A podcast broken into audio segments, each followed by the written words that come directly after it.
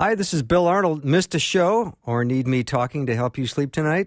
I have several solutions to that situation. Here are the podcasts from the show. You are the best for listening and supporting Faith Radio.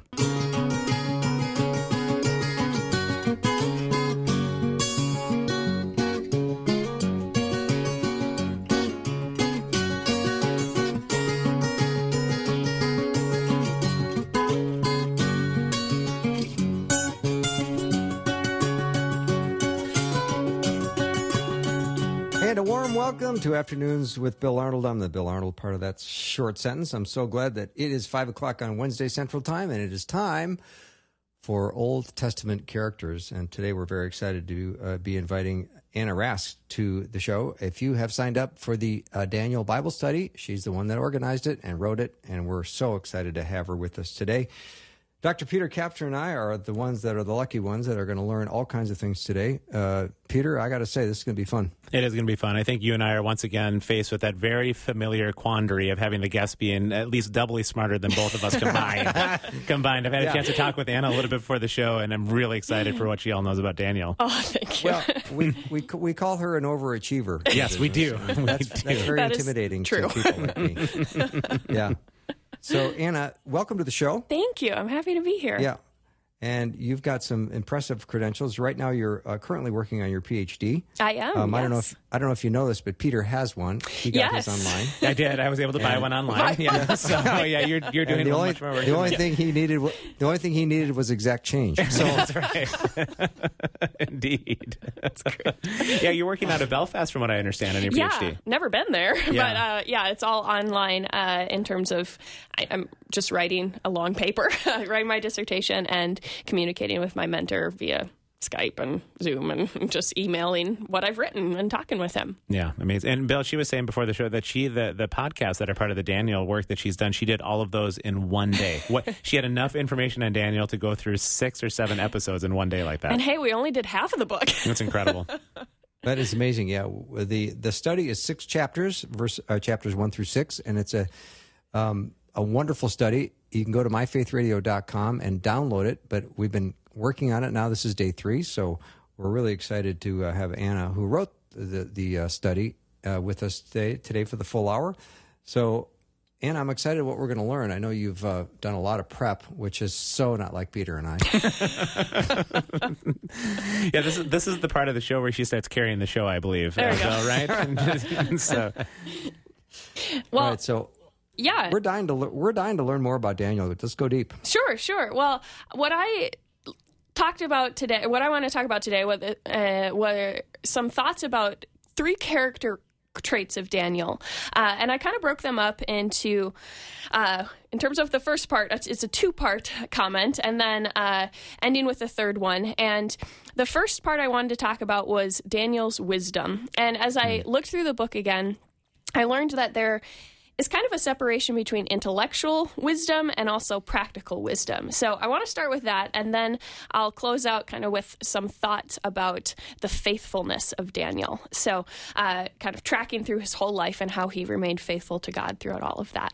So, if you'd like, I, I can give a little bit of an intro to kind of say, okay, where we are, where are we when we pick up the book of Daniel, and maybe give a few just quick dates and background, so we actually Yes. get Daniel to Babylon from Yes, Jerusalem. Anna, Anna, remember you're the prepared one. All right. Um, well, what I, I like to just remind ourselves is kind of where in the world are we when we open the book of Daniel? And uh, Daniel chapter 1, the events take place in 605 BC. Uh, Nebuchadnezzar comes against uh, Jerusalem uh, and he takes. Uh, Daniel and his friends, uh, Shadrach, Meshach, and Abednego, probably the names we know them best by, but those are actually their Babylonian names. Uh, so he takes that group of people uh, and a variety of other nobles and um, royals to Babylon, and then he compels the king of Judah at that time, who's Jehoiakim, to become his vassal, and he demands tribute from him. Uh, but later, Jehoiakim rebels, and uh, in 598, he is taken in chains to Babylon and later dies there, and we get a new king coming on the scene, King Jehoiachin, and he's going to rebel in 597, and so Nebuchadnezzar comes back, and he takes a second group of people, and this is actually when Ezekiel is deported to Babylon. And so we hear about his prophecies while in Babylon. Uh, and it's during 597 BC that Nebuchadnezzar invades Jerusalem, lays siege to it, takes out all the treasures from the temple and the palace, and puts his puppet king on the throne, Zedekiah.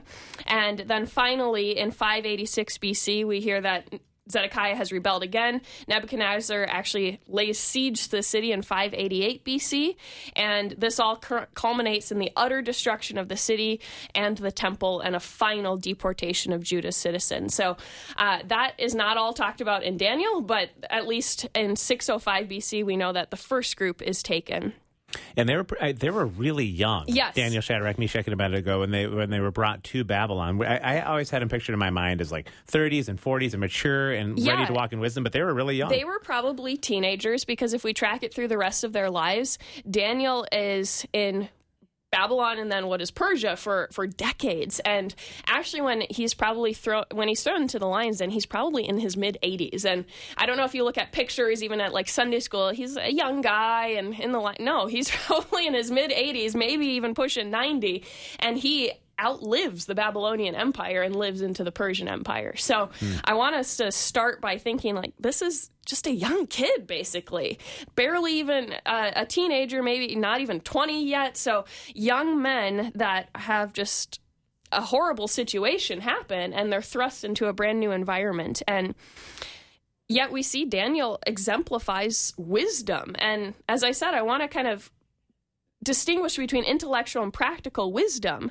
And uh, we see that once he's taken to Babylon, uh, he is put in a three year training program. This is something that the Babylonians did. They would exile whole nations to Babylon, and they wanted to remove the leadership from the lands that they conquered and put the own, their own people in charge, and they wanted to build up their own nation with skilled people. So that's why they took uh, the nobles and the people uh, part of the royal family, and they would re-educate them, re-indoctrinate them, so that they could later serve the interests of the Babylon nation. And that's what Daniel and his friends had to go through. And so we see that he emerges as a picture of wisdom uh, and he is basically first in his class as he uh, is starting in uh, this initial training period. And uh, so, wisdom clearly is not just for somebody of a certain kind of age. You're talking no. about wisdom. At, was there something in his background, the way that he would have grown up as an Israelite, that would lead to this? Something unusual that God did for him? How would you account I mean, for this? he is credited as being either it says that the royal family and nobility were taken in 605 BC. So that would suggest to me he maybe had a, a good education. Um, but uh, in verse uh, four, it also talks about this. They're looking for people without physical defect. They need to be handsome, and they needed to show aptitude for every kind of learning, quick inform- quick uh, to understand, well informed. So it kind of sounds like he was smart, and then we'll see that God blesses his intellect. Hmm. Yeah. But, I don't know, but I think you and I would have been left behind by that description as she was going through that. I'm just sitting here thinking, say more, smart person. I know, amazing, amazing to get some of the background. Yeah, I yeah. mean, it, I had no idea. It definitely it's fascinating. Is. Yeah. Yeah. So they're they're going to be immersed in the culture of their enemies. They're going to learn a new language. They'll learn Akkadian, most likely. That was the native language uh, of uh, of the Babylonians. They'll be indoctrinated with their religion. So I mean, the Babylonians were polytheists. They had to learn all sorts of their uh, about their other gods, uh, but the Babylonians were known for practicing divination and they studied omens and they were training magicians and diviners whose job it was to interpret uh, omens, things like the patterns of uh, how birds would fly or uh, horoscopes eclipses things like that and daniel was is going to receive some of that training because we hear that he is called upon to uh, help interpret the king's dreams when he can't understand what they mean. So Daniel is being trained in magic basically and divination and stuff we don't always think about but this was a very real thing for the nations surrounding Israel and Daniel is receiving that training but we'll see how God in essence supersedes that and provides his own wisdom in the midst of what Daniel is is learning I have done an inadequate job of studying the book of Daniel because this is coming alive for me like never before. And if you have not gone to myfaithradio.com to sign up for this uh, Daniel Reading the Bible Together study, written by Anna Rask, who's our, our, ho- our guest for the day, you must do that because you're going to want to be part of this study because you are going to learn so much. Go so go to myfaithradio.com, sign up for reading the Bible together, the Daniel study. But right for now, we're going to take a short break and we'll be right back with Anna and Peter in just a minute.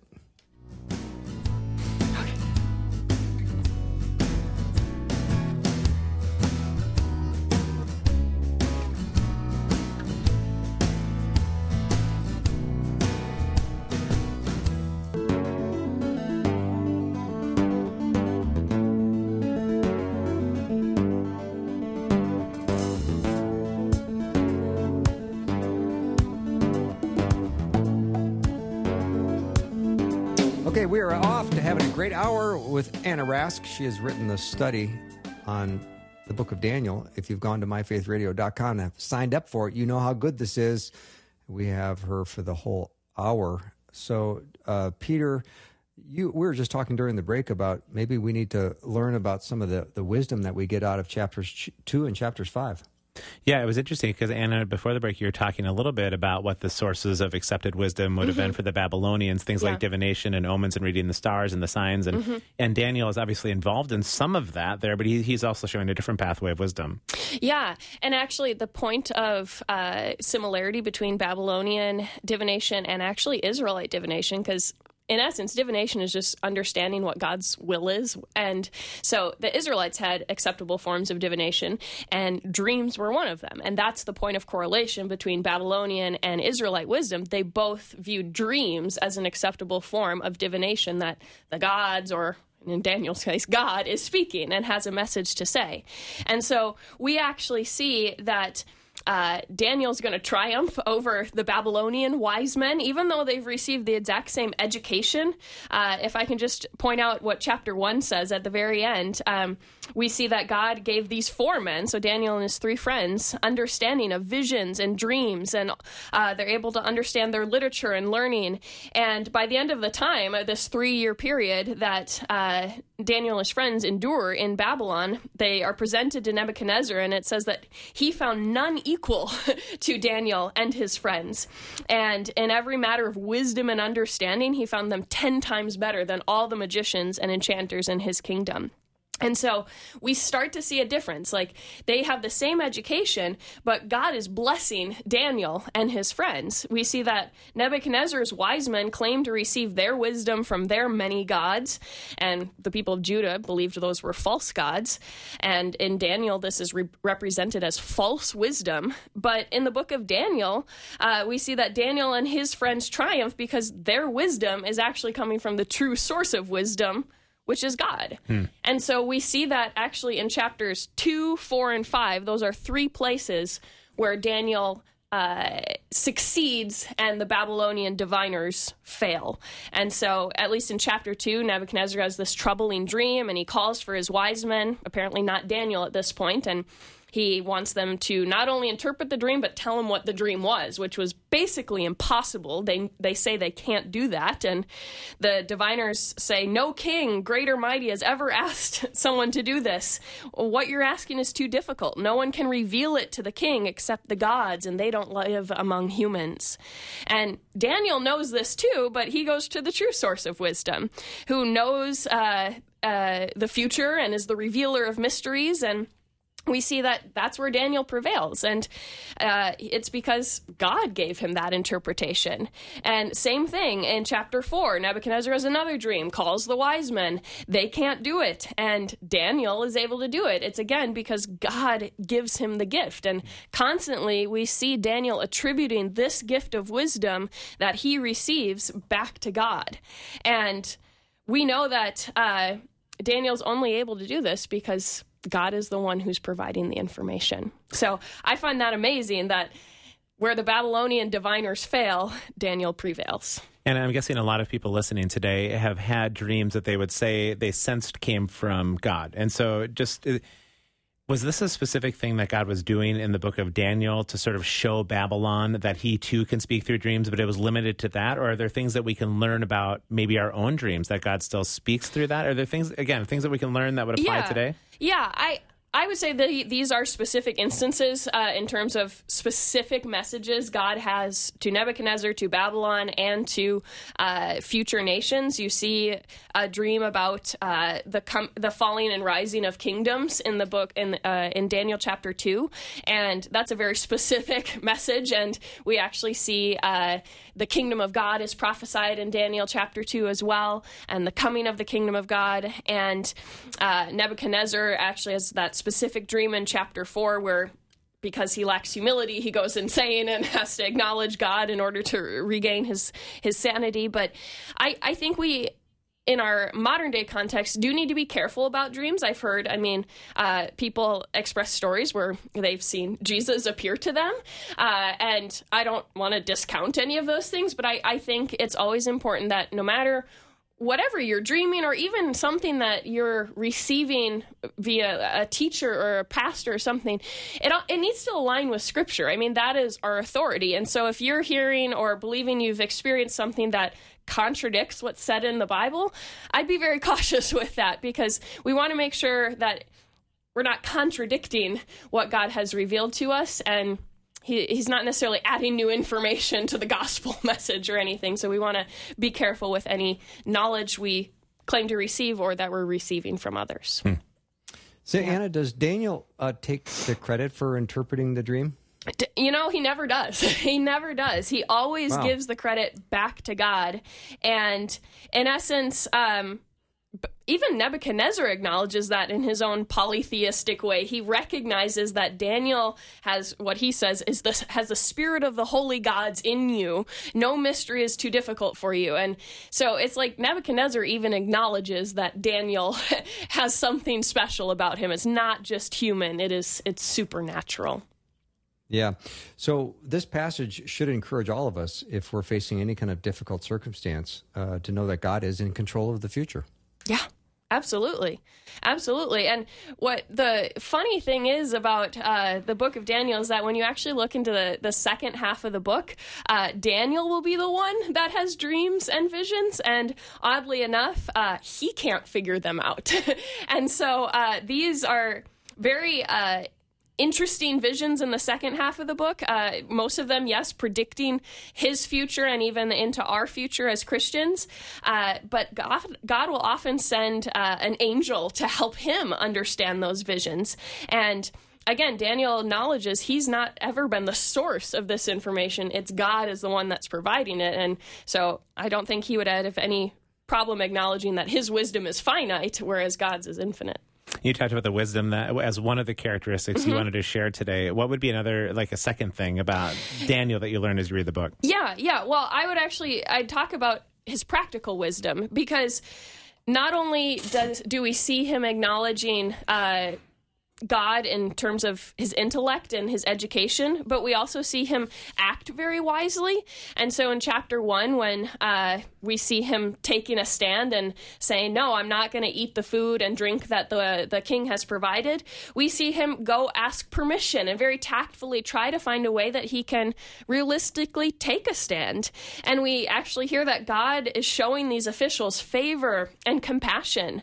Or similarly, when he is called to interpret a dream and uh, actually he wasn't called the other wise men were and they were fail they failed in chapter 2 and so a death threat is put out on the wise men the verse in chapter 2 verse 14 actually says he navigated this with wisdom and tact hmm. so he asked permission says hold on before this execution th- uh, goes forward can we have a little bit more time can we have a little bit more time and he actually takes it to the Lord in prayer. And we see that the narrative is specifically calling out that he is calm, he's responding with confidence, but he's also responding just respectfully and wisely. And we see that he grows in this wisdom and it's his boldness later in life until we actually get to chapter 6 where it's arguably his boldest stand. And he says, I'm going to keep praying to my God, even though I've been told not to. And he's thrown into the lion's den because mm. of that. He doesn't flaunt his rebellion, but he's not hiding and being coward, uh, being a coward either. He is simply going about business as usual. Well, it's interesting that you just talked about two different approaches he had in two different situations. One, yeah. he was a little bit more subtle and subdued and had some tact behind mm-hmm. it. Other times, he was very bold. Is there anything that we can learn about that? Maybe not every situation requires the same kind of response, yeah. and that's even part of wisdom. Yeah, it absolutely is. I, I don't think we look at Daniel's life and we say this is exactly how we have to act. There are a variety of ways that we can live wisely. Uh, but I think we could also mention the fact that when we first learn about Daniel and him taking these stands in d- chapters one and two, he's probably still teenager or young 20s and as i mentioned at the top of the show he's probably in his 80s when he's thrown to lion's den. So maybe maturity also comes with it too. That's not to say we can't make wise choices when we're young but he's lived a hard life and he was ready to make a very bold stand. So the application of wisdom can look different. Uh, but I think one thing that we see from Daniel is that it's about where his wisdom is rooted. And if I can bring out what Proverbs has to say, it says, The fear of the Lord is the beginning of wisdom. And that is where our wisdom should begin. We're rooted in Him, and wisdom is really a result of a relationship. And that's what Daniel had with God. He prioritized prayer, he prioritized staying faithful to God. And for us as Christians, we can take an application from that. As, as Paul says, we have the mind of Christ, who mm. really wisdom incarnate. And for us to be wise, we need to be united with him. And that is what is going to uh, help us in times of need. When we need to draw on wisdom, we draw on the result of, of it uh, as a result of our relationship with, with the Lord. Hmm. Anna Rask is our guest, and we are talking about the study of Daniel. And if you have not gone and signed up for that, I really encourage you to do it. Anna wrote the the program, the study, and also has this wonderful podcast on each of the six chapters. It's only the first six chapters of the book of Daniel, and you're not going to want to miss any of this. Um, one of the things that I learned, Anna, from studying so far is that you know when when God doesn't spare you, or maybe not doesn't spare a loved one from a really difficult situation, that God is still yeah. sovereign, in control, and that he is always, always good. Mm-hmm.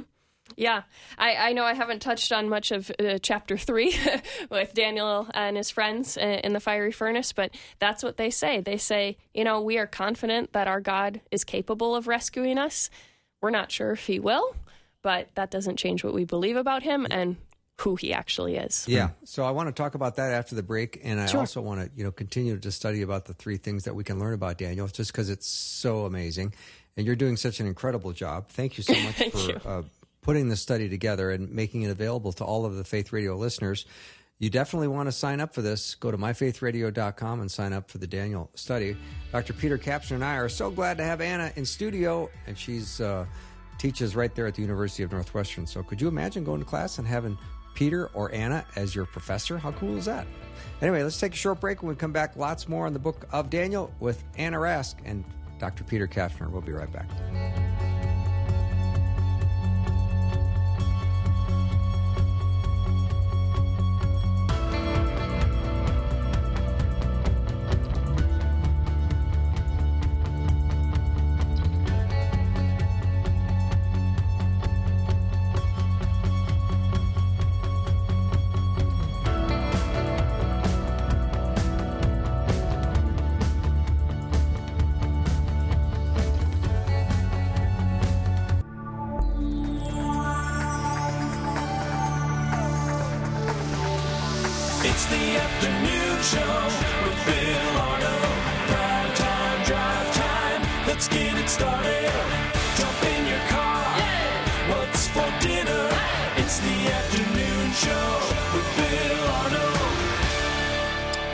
Back to the afternoon show. If you're just starting your drive home, I think if you turn up the volume really high, you might be able to use the carpool lane, but I'm not entirely sure about that.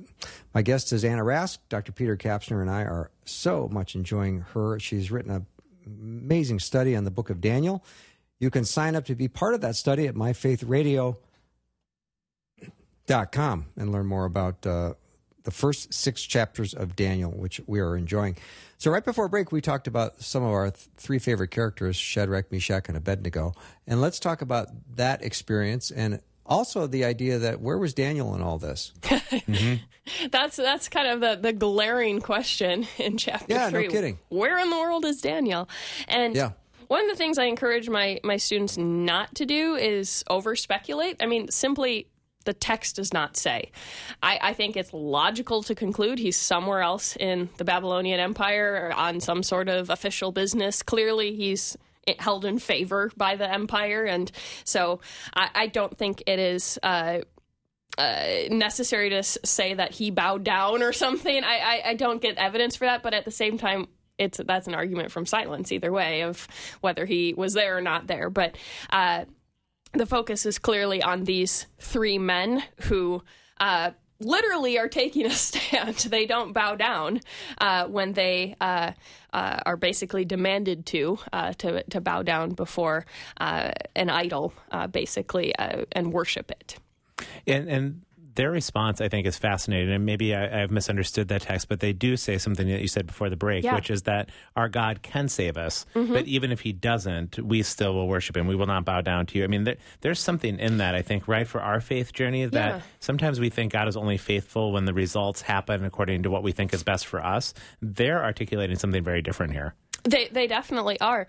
I don't think we can ever presume upon exactly what God is going to do. And they make that very clear. They are very confident in the power and ability of God.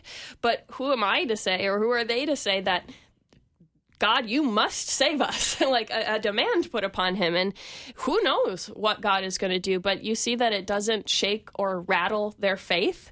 Uh, they say he's capable, but they don't presume upon him actually doing that. And I, I just really appreciate that that sense of even if he doesn't, that doesn't change who he is or what I believe about him. And I, I think that that's a testament to many Christian martyrs that they weren't saved. I mean, how can I, we compare Shadrach, Meshach, and Abednego's story to Christian martyrs who, I mean, God didn't save some of them who perished, and yet they stood f- strong in their faith. So we can't necessarily presume upon what God is going to do, but at the same time, when we're faced with a difficult situation, can we still affirm when it doesn't go our way that God is still good and He is still God?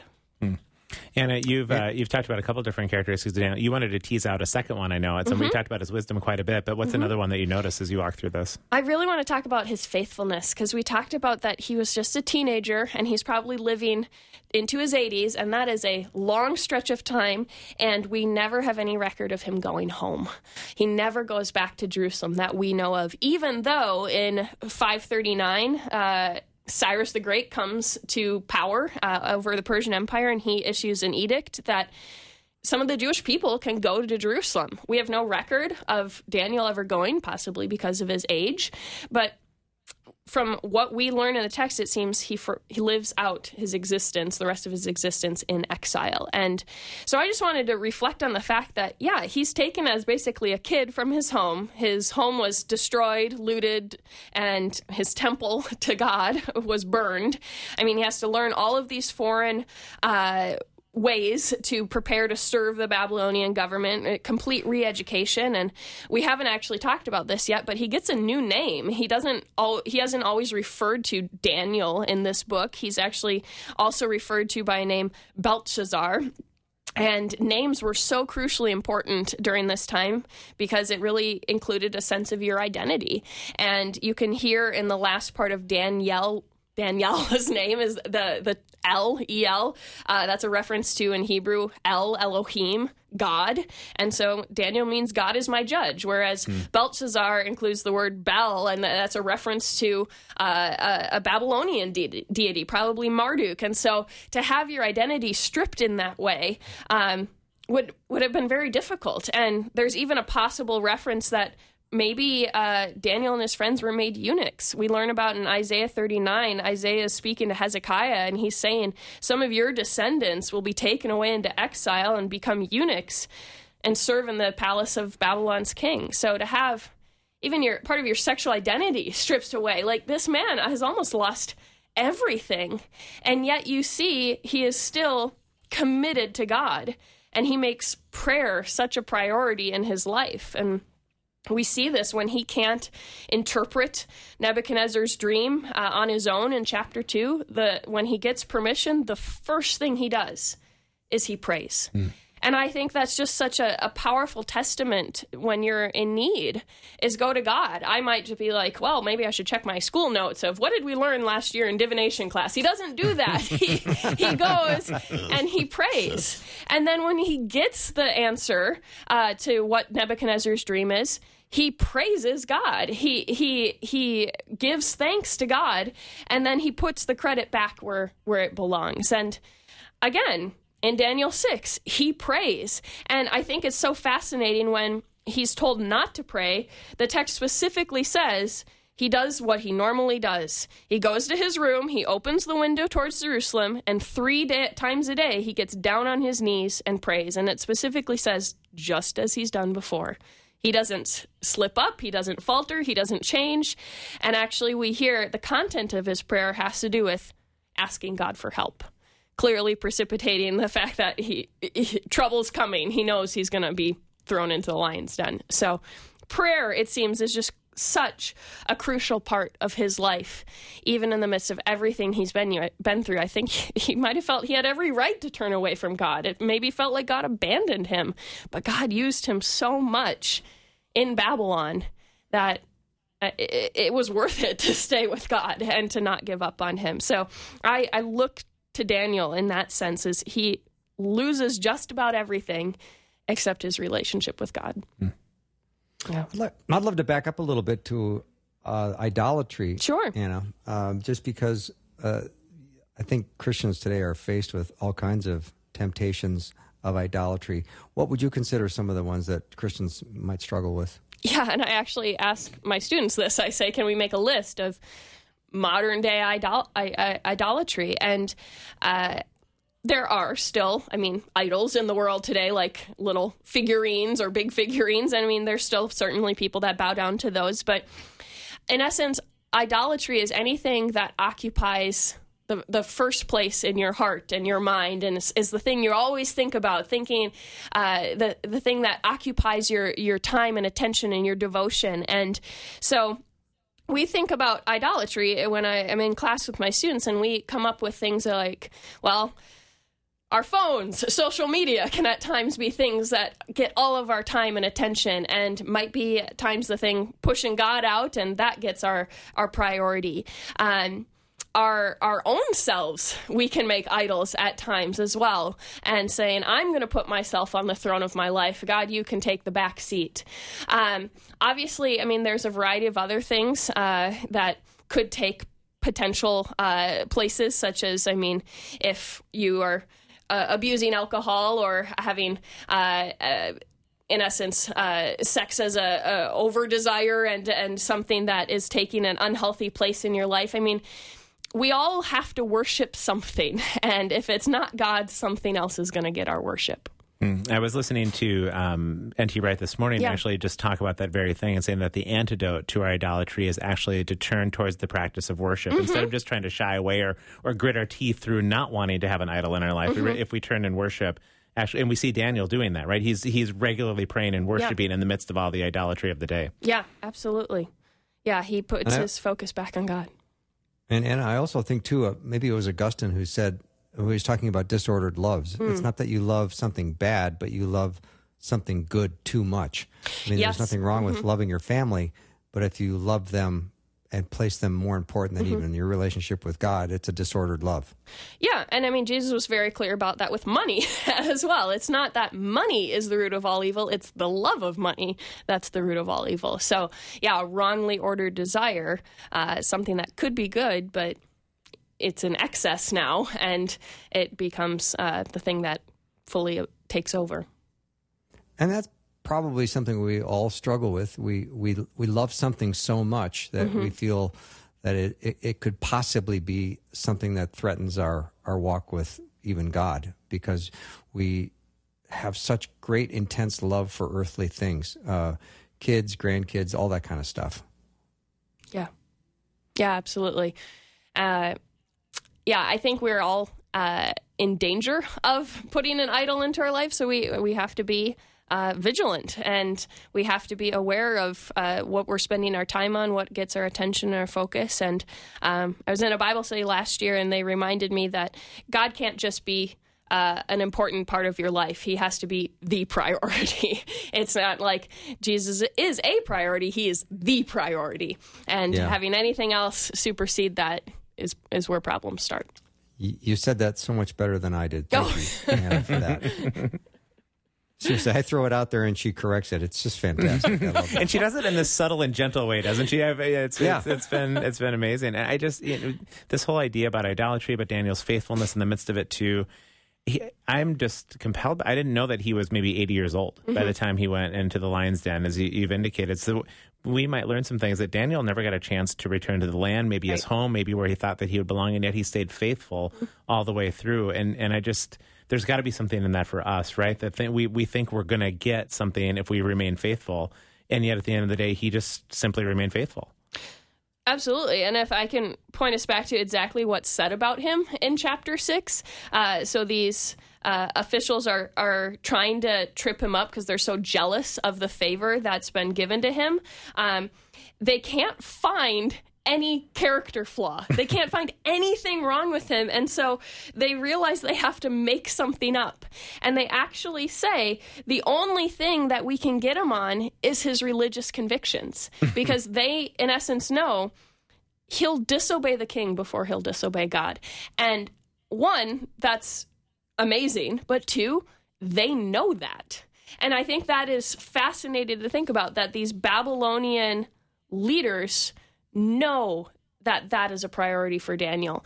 And I mean, if we can have people in our lives know that about us, that uh, our religious convictions come first, that's a huge testament. And who knows exactly how Daniel uh, showed that in his life, but the fact that people had to make something up and they knew how important his God was to him, they went to great lengths to try and tear him down. Anna, it's like you've done this before. I'm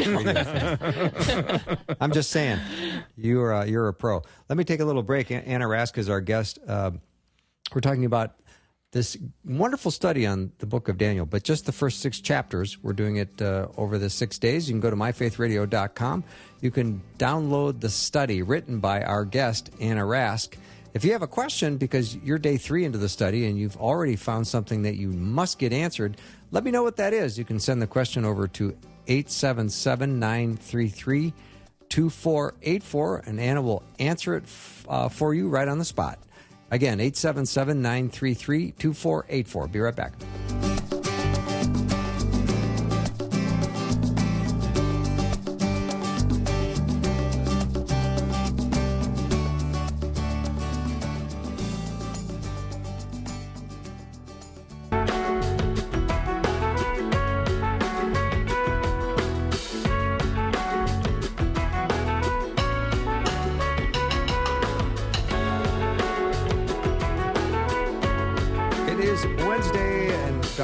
Kapsner and I are talking about people from the Old Testament. We're delighted to have Anna Rask in studio as our guest, talking about Daniel. We'll probably talk about Daniel lots more, but we're going to cover Old Testament uh, characters for the next year. So we're going to learn a lot about the Old Testament. And Anna's really helping us learn a lot about Daniel. Now, I know this study, if you go to myfaithradio.com and download this study, it covers chapters one through six, but we know we don't want you to stop reading there. And Anna, I think you're willing to give us a little preview of chapter seven to 12. Yeah, a little preview. this is a, a super complicated uh, second half of the book. Much more difficult to the, than the first because the first half is narrative. Uh, we switch into what's called apocalyptic prophecy, which uh, sounds confusing. Apocalyptic simply means revelation. So God is going to reveal certain things to Daniel in dreams and visions. And if you do keep reading, I will just m- make a note that Daniel, the book, is not arranged chronologically. Uh, in fact, the chapters seven and eight. Uh, Go back in time a little bit. Uh, chapters seven and eight take place uh, probably around the events of chapter five, uh, the writing of on the wall, and then chapters 9 through 12 actually take place after the Persians have taken over. So we're talking 930 uh, 539 BC and after. And so those visions, right at the end of the book, Daniel is much, much older uh, at this time. And that's kind of correlating when he's thrown into the lion's den. But Daniel is given dreams and visions that are presented graphically and in non realistic symbols. Uh, so, if you've ever read the book of Revelation, it sounds very similar to that. And he often has no idea what they mean, but God sends an angel to help him understand. And we hear that he writes down a lot of what he sees. And what's so powerful about the second half of the book is that these dreams and visions are not isolated to the physical realm. The curtain is pulled back, so to speak, and he sees what's going on in the spiritual realm. In chapter 7, he gets to see the very throne room of God, but he also gets to see and stare into really the face of human evil. And we see that some of these events uh, have probably already happened. Uh, chapter 8 Lee, uh, talks about the events that actually lead up to what we know now as Hanukkah. And Daniel sees the persecution and then liberation of the Jewish people. But in general, these dreams and visions leave him exhausted, confused, and fearful. At times, he even faints and collapses or is utterly speechless. And supernatural beings come to assist him and help him. And sometimes he's even overwhelmed by their power. But what we need to remember, and actually, this is the point of Revelation too, is God is not trying to scare us with these dreams and visions uh, and the information in them. Actually, the purpose is to comfort us and comfort Daniel and other faithful believers in his generation. And God's communicating to Daniel that suffering and oppression will come. But we don't have to be afraid because God is and always will be in control and his salvation will triumph. And that's an encouragement to believers, past, present, and future, and something we need to remember as we might endure present and then future persecution up until Christ returns. Uh, the fact that God is in control and he'll make this right. And it's not our job to figure out how or when he will do that. Hmm. And as part of that uh, seven through twelve passage of scripture, I think you called it apocalyptic mm-hmm. prophecy. Is that mm-hmm. that was that, that was the most? Yeah. So in in chapter seven, he says that he has a vision where yes. he sees one like the Son of Man who's yes. coming on the clouds, who approaches the throne of the Ancient of Days, and that he's given dominion and authority and yes. power and like this eternal sort of kingdom. Now, Jesus references this passage yeah. about himself, right, in front yeah. of the Sanhedrin in the book of Mark when they're putting him on trial. Is he truly the Son of God? Mm-hmm. He looks back to Daniel. Yeah, Son of Man is actually the most common title Jesus uses for himself. And I, I, do give the Sanhedrin some credit. They know exactly what mm. he's hmm. talking about, but they're just extremely offended by what he's talking about. Uh, so he is associating his himself with the figure of Daniel seven and saying, I am that figure riding on the clouds next to the right hand, seated next to the right hand of God. And so he is making that claim for himself. And that is what makes them so angry. And they say he's a blasphemer and that is the, the precursor to him being put to death. So, yeah, he makes that association uh, and to say that is him. yeah, and one of the things that I've heard about that is it looks like in the earthly realm that it's actually Jesus who's on trial in front of the power mm. of the kingdom of this mm-hmm. world, but it's actually the Sanhedrin's on trial as the Son of Man is standing there. It's, it's yeah, a fascinating passage. Yeah. And this is, I don't know if Daniel could see that coming, but, yeah. but clearly he's got a lot going on in these dreams and prophecies. Yeah, absolutely. Absolutely. And I just want to end with one little bit of information we get from chapter 10. Uh, as we've talked about the whole life of Daniel, I, I love what he hears about himself in chapter 10. In verses 11 and 18, we hear that Daniel is described as a man who is highly esteemed by God or is very precious to God. And actually, the Hebrew word uh, that uh, we learn uh, in this particular verse is the word hamad, and that actually comes from the main verb uh, that we learn in one of the Ten Commandments. It's to covet. And so, in a very positive way, Daniel is a man who is precious to God, highly desired, and coveted by God. Mm. And I just find that so beautiful. God takes pleasure, great pleasure in Daniel. And I think this is because we see that God honored Daniel's faithfulness, and Daniel stayed faithful all the way through. Fascinating. Anna, what are some of the most commonly asked questions about the book of Daniel? A lot. Probably the whole second half of what's going on yeah. there. Uh, yeah, but when you know you're talking to your students, what what questions seem to come up the most often. Yeah. I mean, there's some issues regarding certain like historical figures, uh, and they ask a few questions, like uh, kind of a fun one in chapter five. They're like, well, who's this guy Belshazzar? Uh, so they ask kind of about some historical figures, and you got to do a little bit of your background research to learn that Belshazzar is uh, a co regent, uh, and chapter five actually takes place 23 years after Nebuchadnezzar died. And so just to, to get some of that background information, I think is fascinating for students. But uh, I think one of the biggest questions that I pose, and then the the students also pose to me too, is how do we be like Daniel? How do we live like Daniel in the midst of a hostile culture? And uh, I think what the book of Daniel teaches us is that, I mean, Daniel wasn't a Christian, Jesus hadn't come yet, but I think the book shows us that we're not trying to make our culture Christian, but we're trying to live like Christians in this culture. And I think that's the main point is there's a variety of ways to do this, a variety of ways to express wisdom uh, in a hostile culture, but we get some great advice from Daniel on how to do that. And I think that that is a, a great point to leave everyone with is we're looking to be in the world, not of it, as Jesus described. Can you say that one more time? You said that in a way about how we're to in, enter. We're not trying to change the culture. We're living. How did you say that? You yeah, said, yeah. Bill. See, she just causes us to stump. We can't even get full sentences out around her. We're not trying to make the culture Christian, but live as a Christian in a hostile culture. Hmm. Yeah, we're not we're not intimidated by how smart you are. but I will add, but I will add, Peter and I can bench more than you. Oh, hey, I do my body pump. there we go. Anna, we just have a couple minutes left. It, it just even selfishly, one of the stories I've Yeah. never understood is the story of the disembodied hand Oh yeah. on the wall. Is there any wisdom? You why is this story in there? Uh, And, and what is happening when this hand appears on the wall?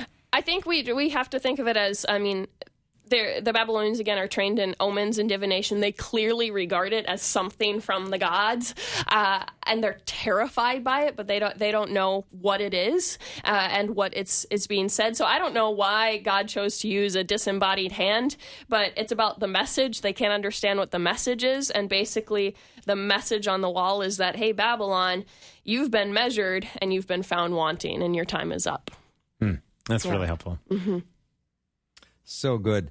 I want to encourage everyone listening to go to myfaithradio.com. If you want to uh, continue to learn about the first six chapters of the book of Daniel, you can go sign up to be part of the study.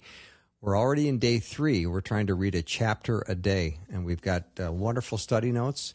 And you can also uh, hear Anna's podcast that she created for it as well. It's all available at myfaithradio.com. Peter, this has uh, been quite an interesting hour as we discuss Old Testament uh, people. Yeah, it's been great. I've decided actually, I sent a note to my students that I'm canceling all my classes tomorrow, and I'm going to go to Anna's class instead. I can't wait. Yeah, you did an amazing job, Anna, though, of making it so accessible, and you, you've just brought so much to the table that have uh, that new information for me, for sure. I, I guess I haven't studied Daniel as carefully as I thought. Well, I'm happy to help. I, it's been a joy to walk through it, and I'm all about learning about the context behind uh, these chapters so we can get a better understanding of uh, how to read it properly. Yeah, I don't know, Bill. I mean, I've so appreciated this. I feel like I, I'm sort of going back to the real world. I've been standing in Babylon for the last hour or so, understanding the passage and come up for air. It's just been amazing, Anna. yeah, so thank yeah, you. You're absolutely welcome. Well, it's a delight having you. And Peter, again, thank you for uh, this uh, hour. And we're looking forward to continuing our study of people from the Old Testament. We'll probably do this for at least a year because there's so many people we're going to learn about. And uh, Anna, you've done a wonderful job helping us. So thanks again. That is all the show we have for today. I want to uh, thank all of my guests, uh, Dr. Gregory Jantz, who talked about uh, if you deal with someone who is suicidal, you might want to go check out that podcast. And then also David Mathis, who wrote a book on uh, being humbled, which is also an amazing interview. If you want to go get in on that drawing, you can text the word book to 877 933 2484. And be sure to go to myfaithradio.com and sign up for the Reading the Bible Together. That's the Daniel study written by Anna Rask. Have a great night, everyone. As you lay your head on the pillow, know that God's working out his great plan in your life. We'll see you tomorrow.